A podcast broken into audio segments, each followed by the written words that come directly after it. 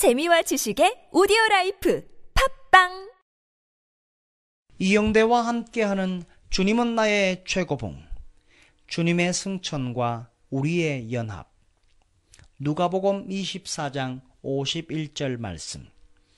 축복하실 때에 그들을 떠나 하늘로 올려지시니.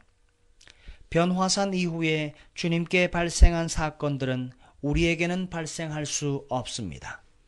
그 이유는 그때부터 진행되는 주님의 삶은 전부 우리를 대신해 겪으신 경험이기 때문입니다. 변화산에 오르실 때까지의 주님의 삶은 정상적인 인간으로서 완전한 삶을 보여주셨습니다. 그러나 변화산에서부터는 겟셋마네와 십자가와 부활을 경험하게 되는데 우리에겐 생소한 것들이지요. 주님의 십자가는 누구든지 하나님의 생명 속으로 들어갈 수 있는 입구입니다. 주님은 부활하심으로 누구에게라도 영생을 줄 수 있는 권한을 갖게 되었습니다.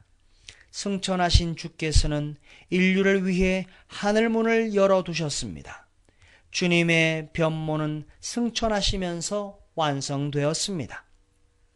만일 예수님께서 변화산 상에서 승천하셨다면 혼자 하늘에 가시고 말았을 것입니다. 그렇게 되었다면 주님은 우리에게 영광스러운 영웅에 불과했을 것입니다. 그러나 주님은 그 영화에 등을 돌리시고 변화산에서 내려오셨으며 타락한 인류와 자신을 일치시키셨습니다. 승천은 변모의 완성입니다. 주님은 처음에 가지셨던 영광으로 돌아가셨습니다. 그러나 단지 하나님의 아들로서만이 아니라 인자로서 하나님께 돌아가시게 되셨습니다.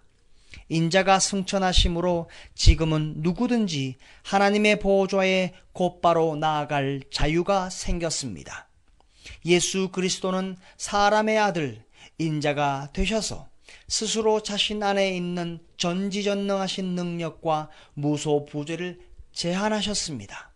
이제 이러한 신성한 모든 능력들이 다시 완전하게 주님의 것이 되었습니다.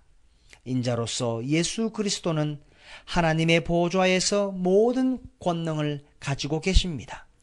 그분은 승천한 그날부터 지금까지 왕 중의 왕이시며 만유의 주이십니다.